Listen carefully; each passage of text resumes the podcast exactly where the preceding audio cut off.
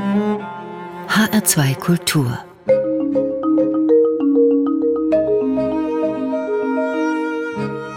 Doppelkopf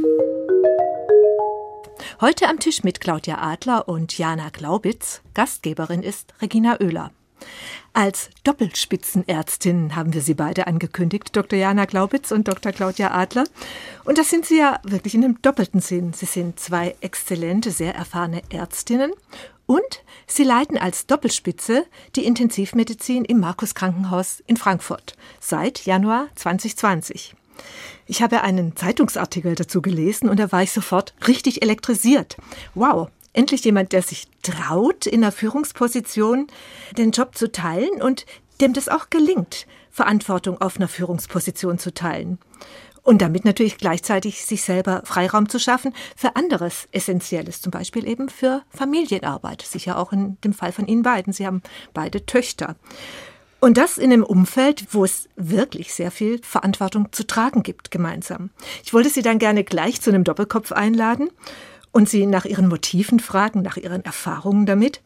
Und dann zog und zog und zog sich die Corona-Pandemie. Und ich glaube, diese Pandemie hat ihnen beiden alles an Kraft und Energie abgefordert, was sie hatten. Es gab keine Zeit für Extras. Und umso schöner finde ich, dass Sie sich jetzt die Zeit nehmen, für eine Stunde hier bei uns zu Gast im HR2 Doppelkopf zu sein.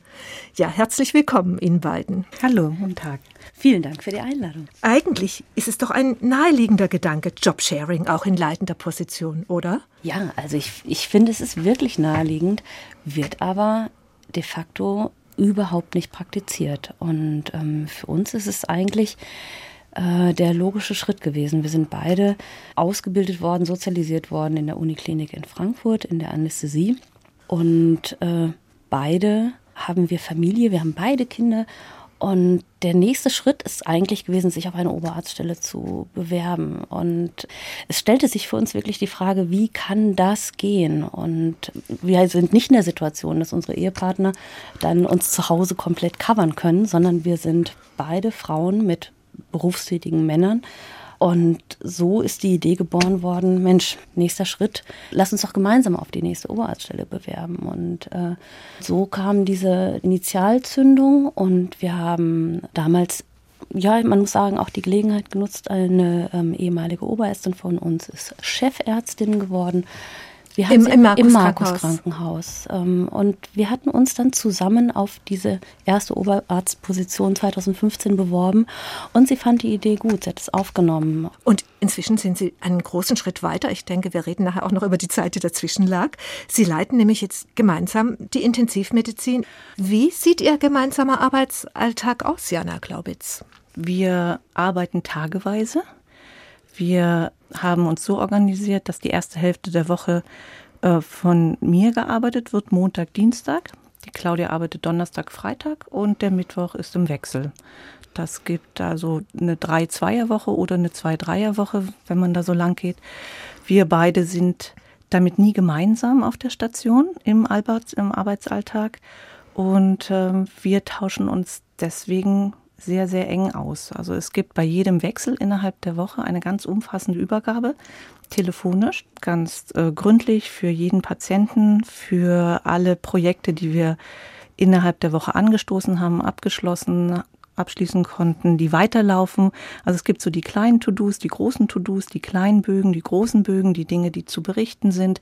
Was war, was erwarten wir, was habe ich angestoßen, Claudia, mach es bitte weiter oder was hat Claudia angestoßen in den vergangenen Tagen, was konnte ich zu Ende bringen. Also wir übergeben uns die Station zu 100 Prozent bis ins Klein-Klein. Und zwar immer persönlich, haben Sie im Vorgespräch erzählt, ja, natürlich. dass das eigentlich der ein Schlüssel ist, dass Sie eigentlich ja, immer, ja. immer, immer miteinander reden. Ja, ganz genau. Wir reden miteinander. Wir, wir haben äh, ein gemeinsames Arbeitsfeld, äh, auf dem wir so im, normalerweise nicht gemeinsam arbeiten aber dass von uns beiden in gleicher Weise bearbeitet wird und äh, geliebt wird und äh, einen großen Teil unseres Lebens ausmacht und einen großen Teil auch unseres gemeinsamen Berufslebens ausmacht. Ja, da wollte ich auch noch mal nachfragen. Sektionsleitung Intensivmedizin. Für mich klingt das so ein bisschen abstrakt. Wie sieht es aus, dieses gemeinsame Arbeitsfeld?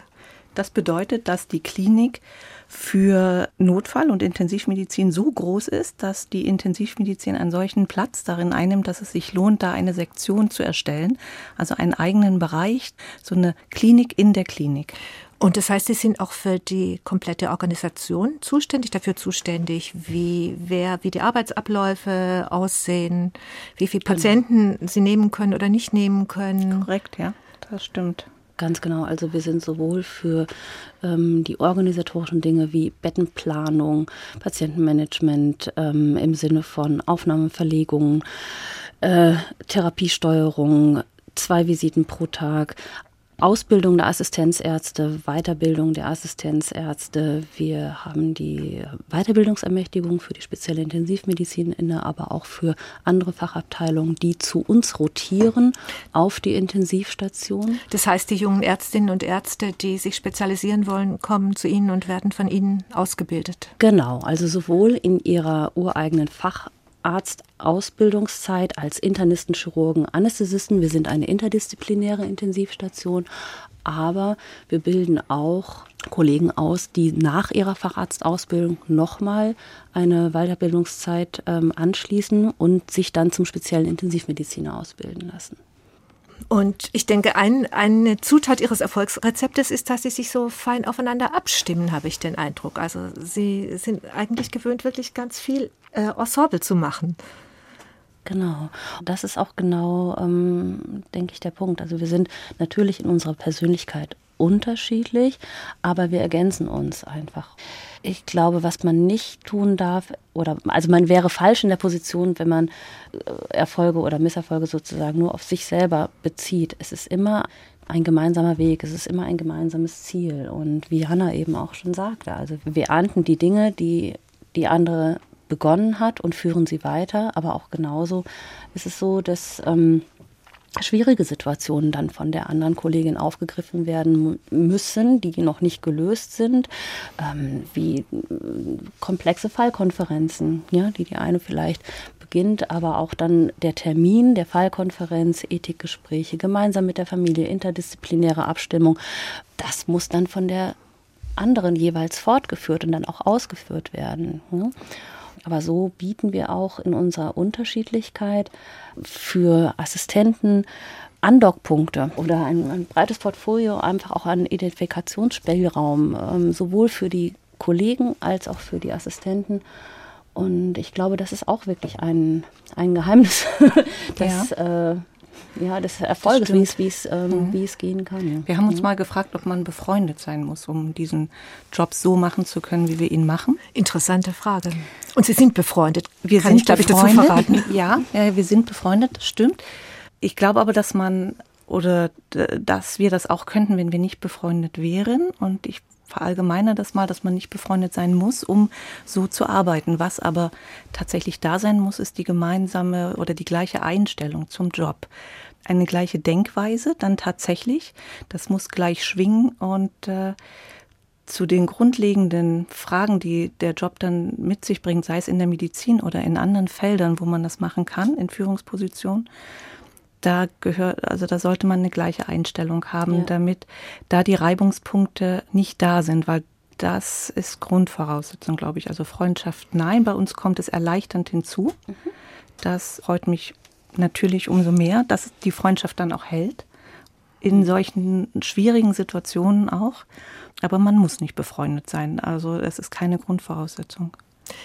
Sagen Sie, Jana ja? Glaubitz. Und wie würden Sie beide äh, diese gemeinsame Einstellung zu Ihrer Arbeit beschreiben? Ich glaube, wir sind beide Macherinnen. Also ähm, stimmt, ja.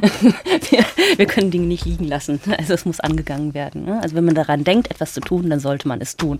Das ist, das ist einer unserer repetitiven äh, Sätze, die unsere Assistenzärzte von uns hören. Und ähm, ja, einfach machen. Ich glaube, das, äh, das zeichnet uns wirklich sehr aus.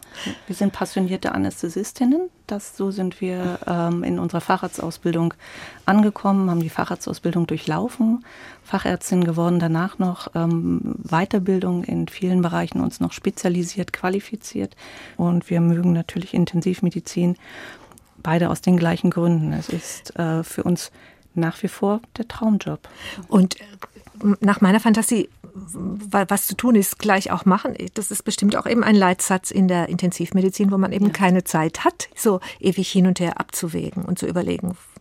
Das stimmt. Weil dann Optionen wahrscheinlich verloren gehen. Ganz genau. Und vor allen Dingen geht es auch um schnelle Entscheidungen. Und mh, mm, manchmal ist es auch wichtig, eine Entscheidung zu treffen, weil keine Entscheidung ist immer der schlechtere Weg. Also das heißt, selbst wenn ich mich auch für ein reevaluierendes Verhalten entscheide, ist es trotzdem eine Entscheidung. Also ich glaube, diese Aktivität macht es. Also reevaluierendes Verhalten, das heißt äh, nochmal noch mal nachgucken oder? Ganz genau, ganz genau, weil letztendlich arbeiten wir eigentlich tagtäglich in einem Rhythmus, in dem wir ähm, Tagestherapieziele gleich morgens formulieren und diese müssen am gleichen Tag auch reevaluiert werden. Das heißt, wir müssen gucken, ist die Therapiesteuerung erstens so erfolgt, wie wir das geplant haben. Zweitens, ist das auch so sinnvoll gewesen? Haben wir das Ziel erreicht? Wenn nein, warum nicht? Woran lag es? Also deswegen, wir sind eigentlich die ganze Zeit in einem Do-Act-Control-Circle.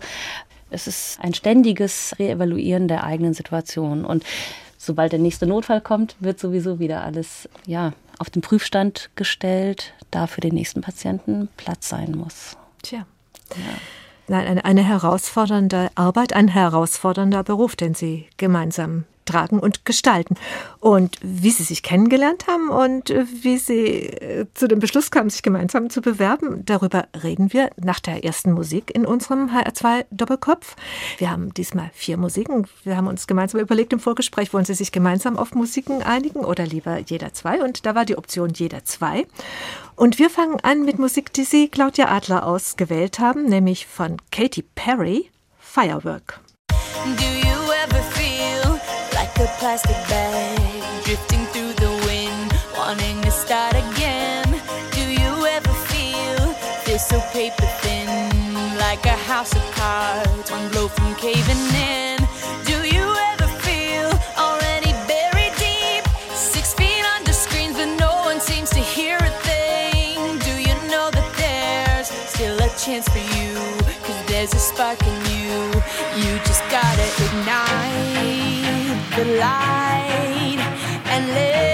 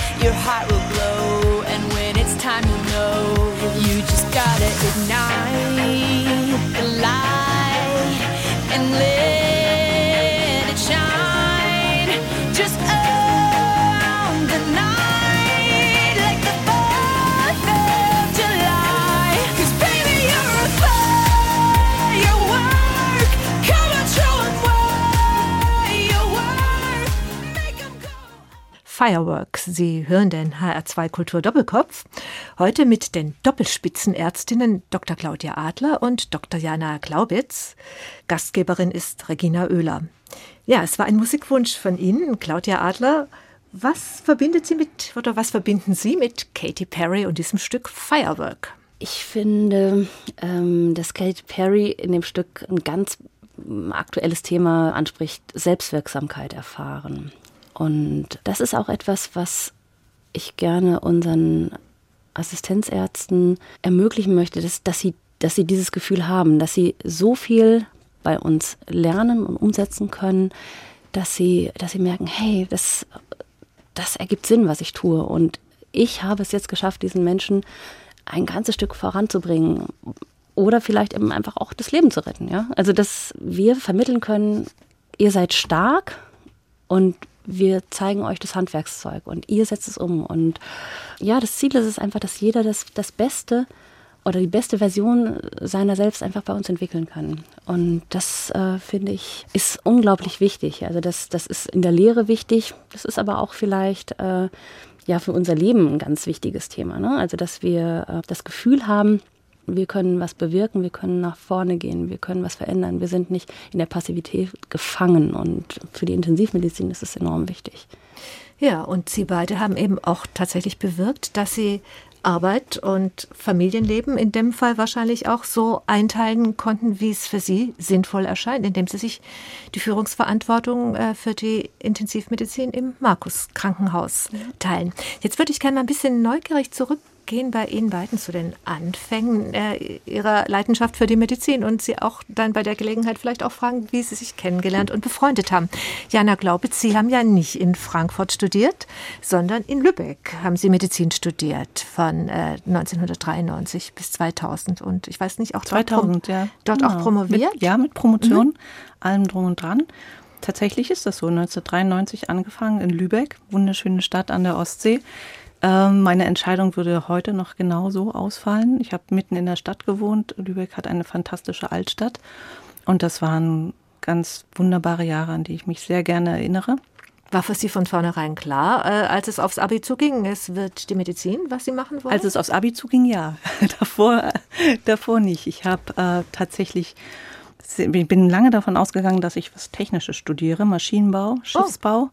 Oh, oh ja, das ähm, ist äh, immer auch noch nicht ganz abwegig und ich äh, mag Technik. Was meinen Sie nicht ganz abwegig? Also wenn ich es heute noch mal mich entscheiden müsste, wäre es auch heute nicht ganz abwegig. Das Pendel würde wieder in Richtung Medizin ausschlagen, da bin ich mir ganz sicher. Aber es gibt Aspekte, die mich heute noch sehr faszinieren. Also ich kann, ich kann gut mit Maschinen. Ich ähm, mag Mechanik. Da, da gibt es auch Anknüpfungspunkte zu der Tätigkeit, die wir jetzt haben. Ja. Das heißt, da fehlt mir eigentlich gar nichts. Und als es aufs Abitur zuging, habe ich dann gemerkt, dass die Studienwelt mir offen steht und habe mich dann für Medizin entschieden und es bisher überhaupt nicht bereut. Und was hat Sie dann von Lübeck nach Frankfurt gebracht? Sie haben dann Ihre Assistenzarztzeit in, in Frankfurt gemacht? Oh ja, das stimmt. Und zwar noch mit einer Zwischenstation. Ein Jahr lang ähm, war ich AIP am Herzzentrum in Brandenburg, in Bernau. Sie waren? IP, äh, Ärztin im Praktikum.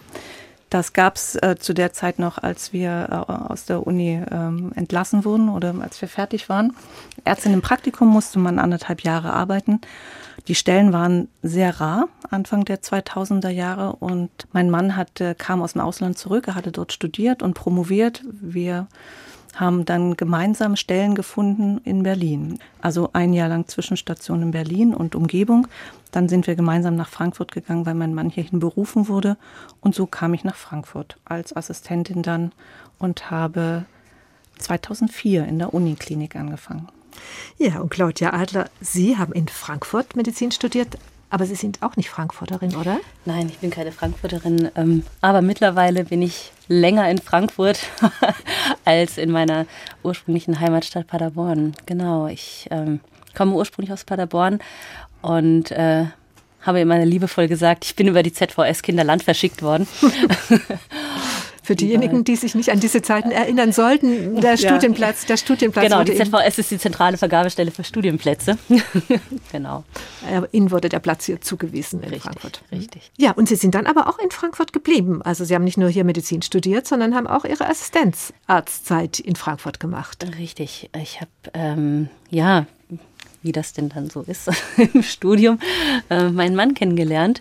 Äh, übrigens, der das gleiche Schicksal mit mir geteilt hat und auch nach Frankfurt zugewiesen wurde.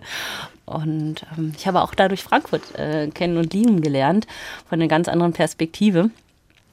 Und so war dann auch die Entscheidung bewusst gefällt, in Frankfurt letztendlich zu bleiben.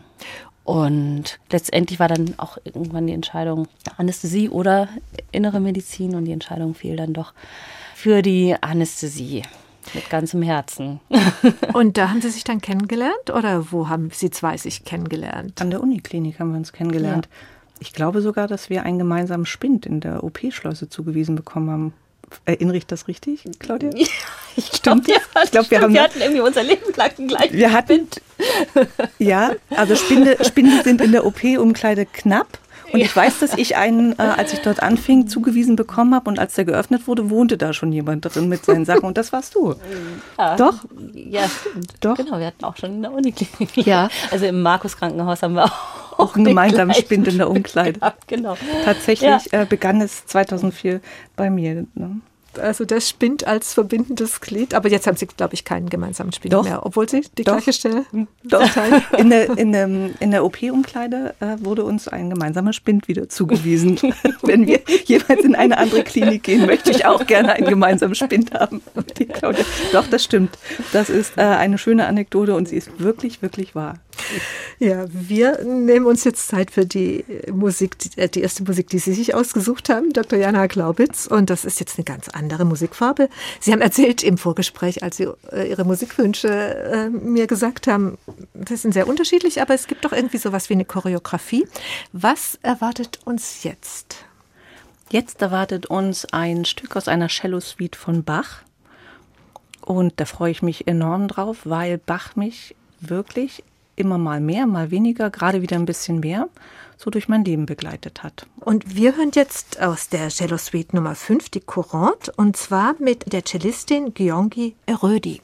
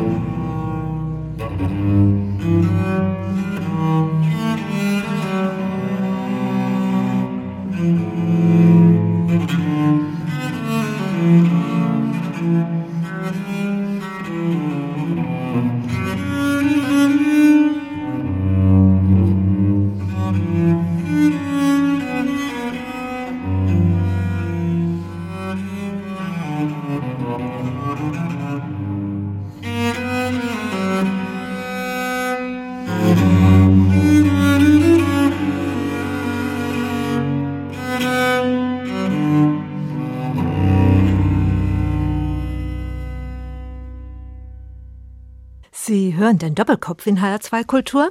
Heute mit den Doppelspitzenärztinnen Dr. Claudia Adler und Dr. Jana Glaubitz. Gastgeberin ist Regina Oehler. Dieses Gespräch finden Sie auch zum Nachhören in der ARD Audiothek, dem kostenlosen Angebot für Podcasts. Ja, wir waren beim gemeinsamen Spind an der Frankfurter Uniklinik stehen geblieben. Sie haben sich dann entschlossen, sich gemeinsam auf eine Oberarztstelle am Markus Krankenhaus in Frankfurt zu bewerben. Wie kamen Sie auf die Idee? Die Idee wurde geboren, weil wir äh, damals schon sehr ähnlich waren und in ähnlichen ähm, Lebensumständen uns befanden. Also wir sind fast gleich alt, wir haben unsere Facharztausbildung fast parallel äh, absolviert in der, in der Uniklinik zum größten Teil, du komplett und ich zum allergrößten Teil, sind fast zur gleichen, ähm, im gleichen Jahr Fachärztinnen geworden und haben danach auch noch mehrere Weiterbildungen anschließen können, Intensivmedizin, andere Weiterbildung und sind da, das hattest du vorhin gesagt, so ähnlich medizinisch sozialisiert, befinden uns in ähnlichen Lebensumständen und ähm, sind bei Gesprächen drauf gekommen, dass in der Planung für den Beruf, wie soll es denn weitergehen bei dir, wie soll es denn weitergehen bei dir, hatten wir beide unabhängig voneinander den Plan, natürlich werden wir jede für sich auf eine Oberarztstelle äh, uns bewerben. Und Sie hatten beide kleine Kinder in der Zeit, sollte man noch dazu sagen. Ja, das ja. äh, spielt mit rein. Und wir haben unsere Erfolgschancen einfach höher eingeschätzt, wenn wir uns gemeinsam bewerben und sagen können, wir sind da, wir sind zu zweit als zwei Köpfe auf eine Stelle. Das heißt, demjenigen oder derjenigen, die uns einstellt, werden zwei erfahrene Ärztinnen geboten mit äh, doppeltem Know-how, gemeinsam doppeltem Know-how und äh, es wird nichts äh, fehlen. Wenn wir kommen, kommen wir nicht als halbe Oberärztinnen, sondern wir bieten mehr als eine Stelle. Mehr als wenn eine Person diese Stelle ausfüllen würde.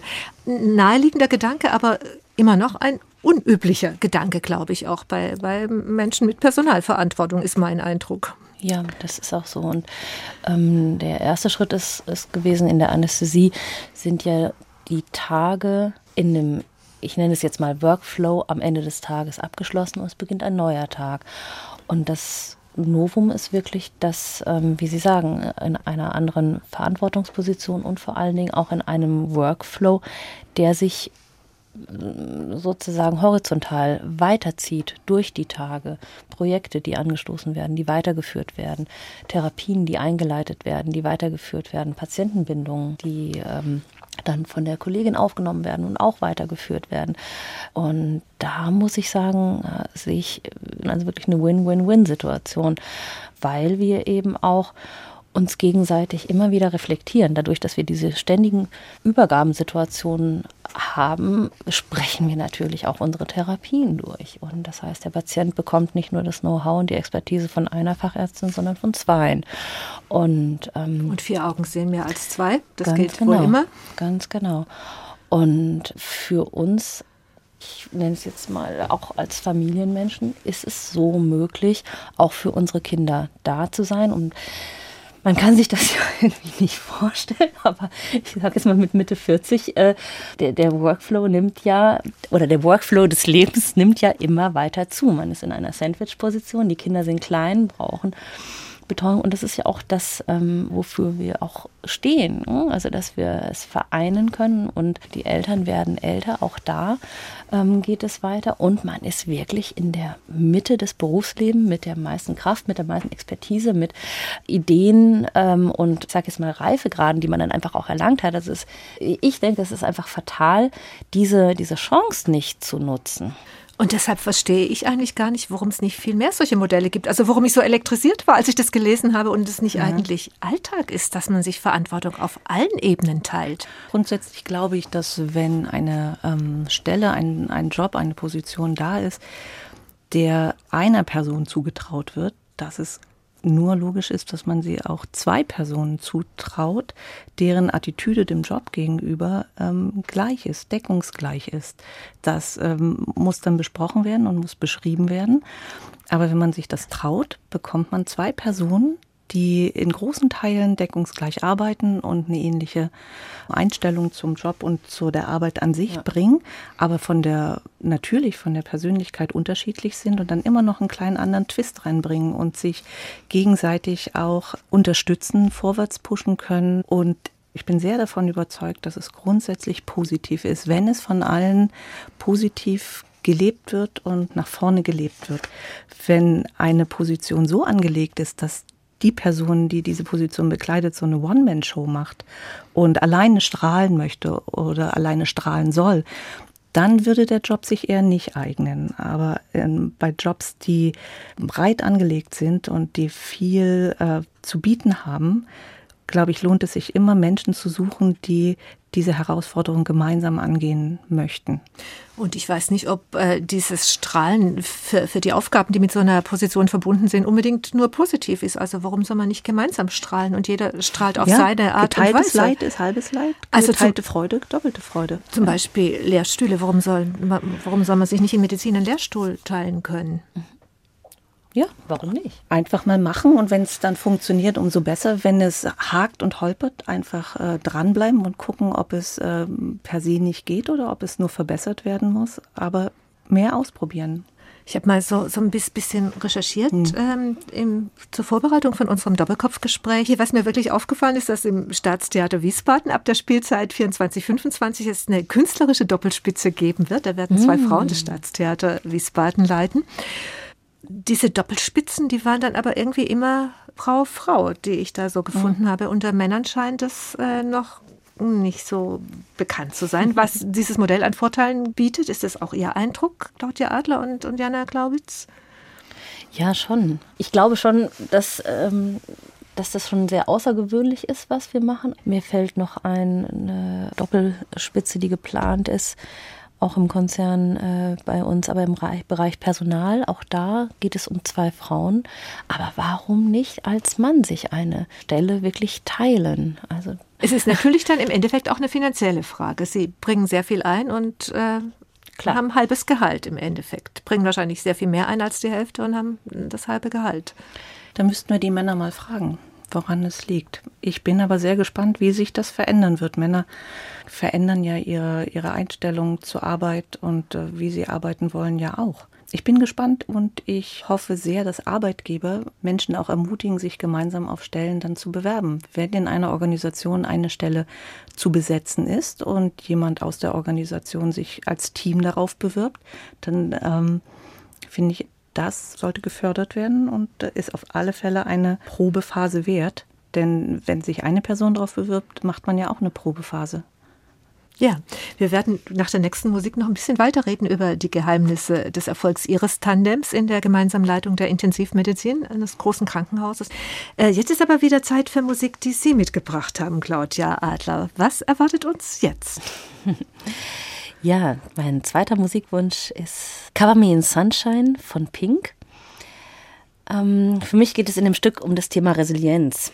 Auch ein Thema, das gerade in unserer unglaublich schnelllebigen Zeit und auch im Berufsalltag äh, immer mehr an Gewicht bekommt. Denn ich kann nur gut sein, ich kann nur gut performen, ich kann am nächsten Morgen wieder mit meiner ganzen Kraft äh, zur Verfügung stehen, wenn ich auch die Möglichkeit habe, ähm, mich zu erden, Frieden zu finden, ja, für mich ist es meine Familie, die mich immer wieder auf den Boden der Tatsachen holt, im wahrsten Sinne des Wortes. Und so wird ähm, jeder es bestimmt für sich beantworten können, was, was ist das, was mir, was mir Kraft gibt. Und ich finde, das ist ein wunderschön äh, oder wunderschön in einem Stück dargestellt. Pink singt es mit ihrer Tochter und die macht es mit so einer Leichtigkeit und weiß gar nicht, dass sie einen Welthit gerade gesungen hat ja, das, das steht für mich wirklich darin, auch, auch diese schweren Dinge, die uns im Alltag begegnen, auch vielleicht mit einer gewissen Leichtigkeit anzugehen. Die Welt wird sich immer weiter drehen. Cover Me in Sunshine.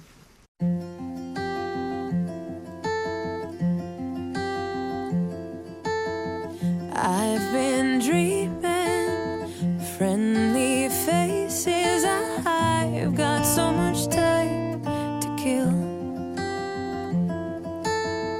just see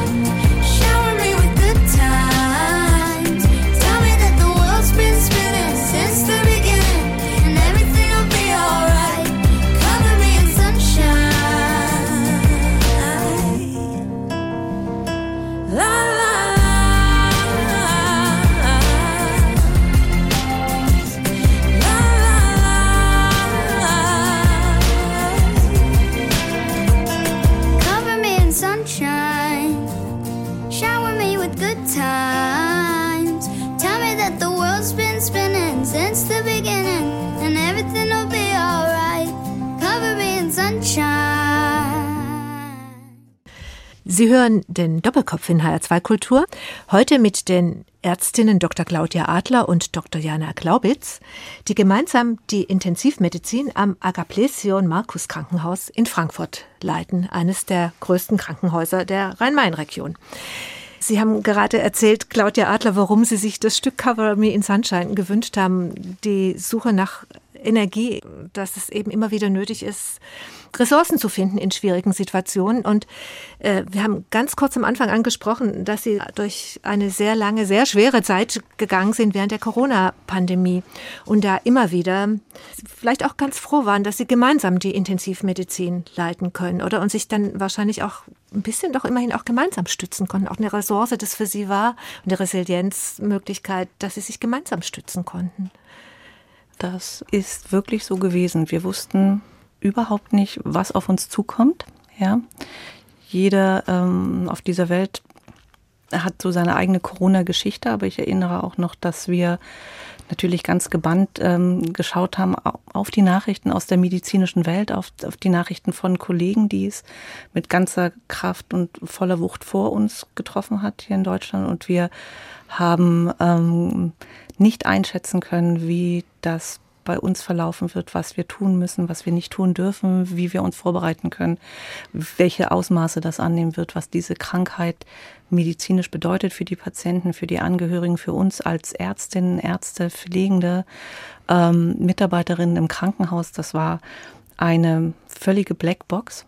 Und ich ähm, erinnere die vergangenen drei Jahre mit sehr, sehr vielen Gefühlen, sehr vielen auch gemischten Gefühlen. Aber ein Grundgefühl war, dass ich grundweg froh bin, dass wir das gemeinsam machen konnten, Claudia. Wir ähm, haben dann den natürlich auch äh, als Ärztin und dann als Mütter von schulpflichtigen Kindern diesen ersten Lockdown erlebt und äh, hatten null Kinderbetreuung in der Zeit und haben dann tatsächlich, wenn die eine gearbeitet hat, die andere hat dann die Kinder betreut in dieser ja. Zeit.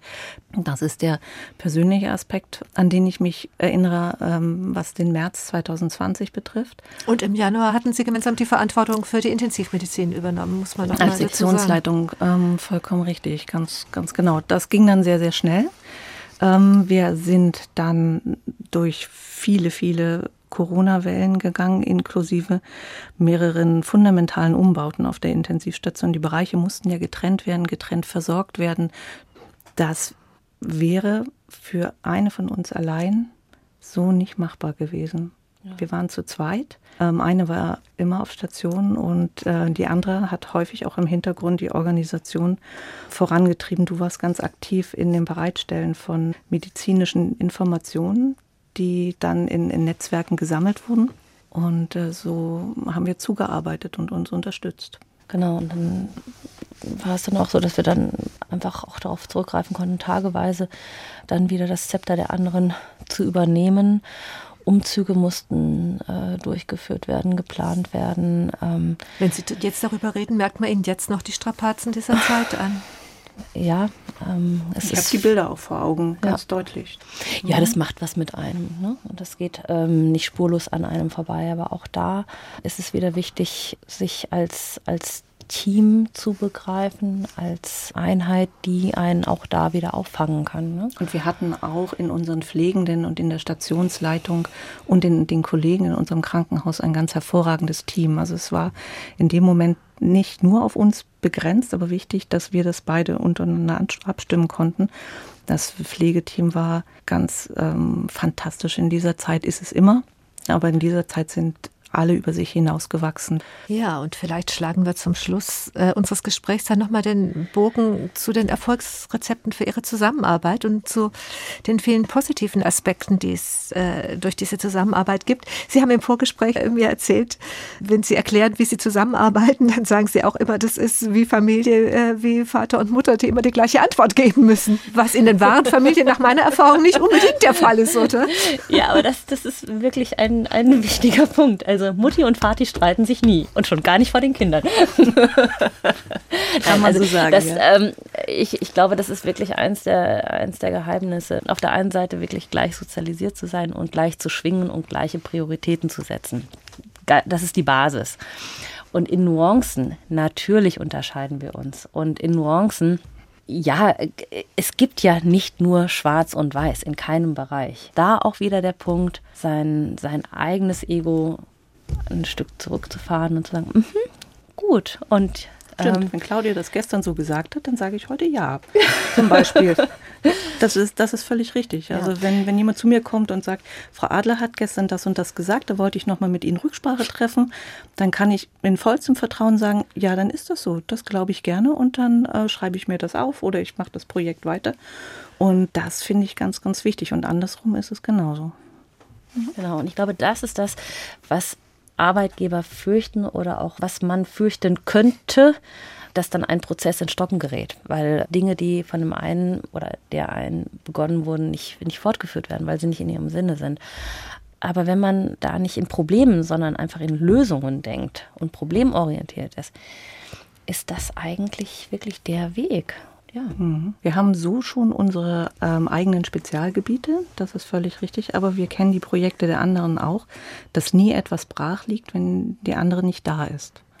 Und das ist wichtig. Das ist äh, wichtig für alle, die mit uns zusammenarbeiten dass die sich nicht in unsere Verteilung, die Wochenverteilung reindenken müssen, sondern dass es eigentlich fast egal ist, wen sie am Telefon haben und mit wem sie gerade darüber sprechen. Und die Organisation ist auch so, dass wir zum Beispiel das Telefon nicht personalisiert haben, sondern funktionsbezogen haben. Das heißt, äh, die Telefonnummer, die für die Bettenkoordination, Therapiesteuerung, äh, Ansprechpartner für alle interdisziplinären Fachabteilungen ist, ist eine Telefonnummer und ist nicht Frau Dr. Glaubitz oder Frau Dr. Adler. Und ähm, deswegen ist es auch völlig irrelevant für die Kollegen, wer dann jetzt heute da ist.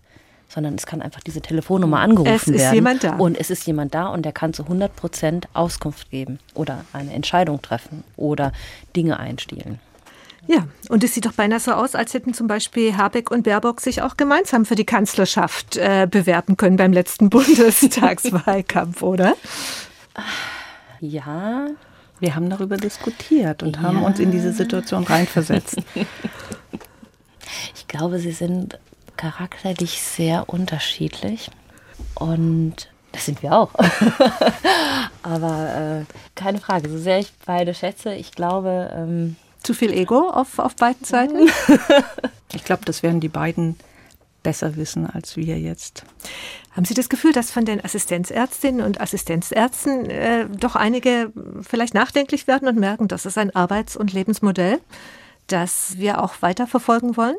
Ich habe das Gefühl, dass die Generation, die wir ausbilden, die ja wirklich 20 Jahre nach uns in den Beruf eintreten, also ist es eine andere Generation, dass die sehr auf der Suche ist. Wie kann das gelingen? Wie kann ein gutes Arbeitsleben gelingen? Wie kann ein gutes Leben gelingen? Ein gutes Privatleben gelingen?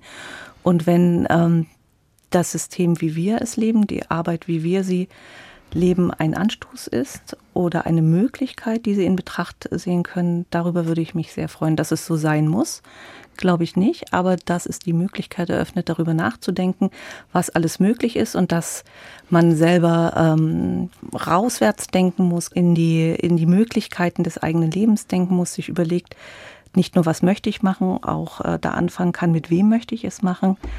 Als Anstoß und Impuls fände ich es grandios. Haben Sie den Eindruck, es bewegt sich was? Ich Claudia Adler? Ja, ich würde es mir, ich würde es mir wirklich sehr wünschen. Und möchte aber auch noch mal eine Lanze dafür brechen, es wirklich auch in Führungspositionen zu tun, weil bislang ist es so, äh, wenn man Teilzeitmodelle lebt, in welcher Form auch immer, heißt es eigentlich immer, dass die Weiterentwicklung im beruflichen Bereich eigentlich nicht mehr gegeben ist. Und deswegen ist es uns auch wichtig zu sagen, wir betreiben ein Job-Sharing. Ja, es, ist, es ist kein Teilzeit. Also dazu muss man auch nochmal sagen, dass der Medizinberuf, in, den wir ausüben auf der Intensivstation, das ist auch in Vollzeit kein 40-Stunden-Job. Ja. Sondern Und 60, 70? das, ja, es kommen ja immer noch die Dienste dazu. Ne? Also das ist schon von vornherein so angelegt, dass die Arbeit nicht in 40 Stunden erledigt ist.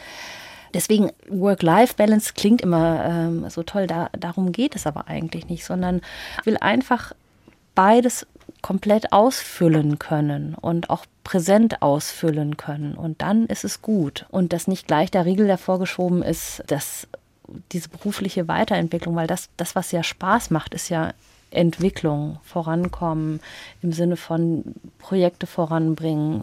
Und, und wenn das ein Weg ist, ja, go for it. Also da- dann ist das wirklich ein Modell, das weiter verfolgt werden sollte. Und wie gesagt, auch nicht nur für Frauen, sondern auch für Männer. Das würde nämlich auch in der Familienarbeitssituation hoffentlich einiges verändern. Ja. Ja, vielen, vielen Dank, Claudia Adler und Jana Glaubitz.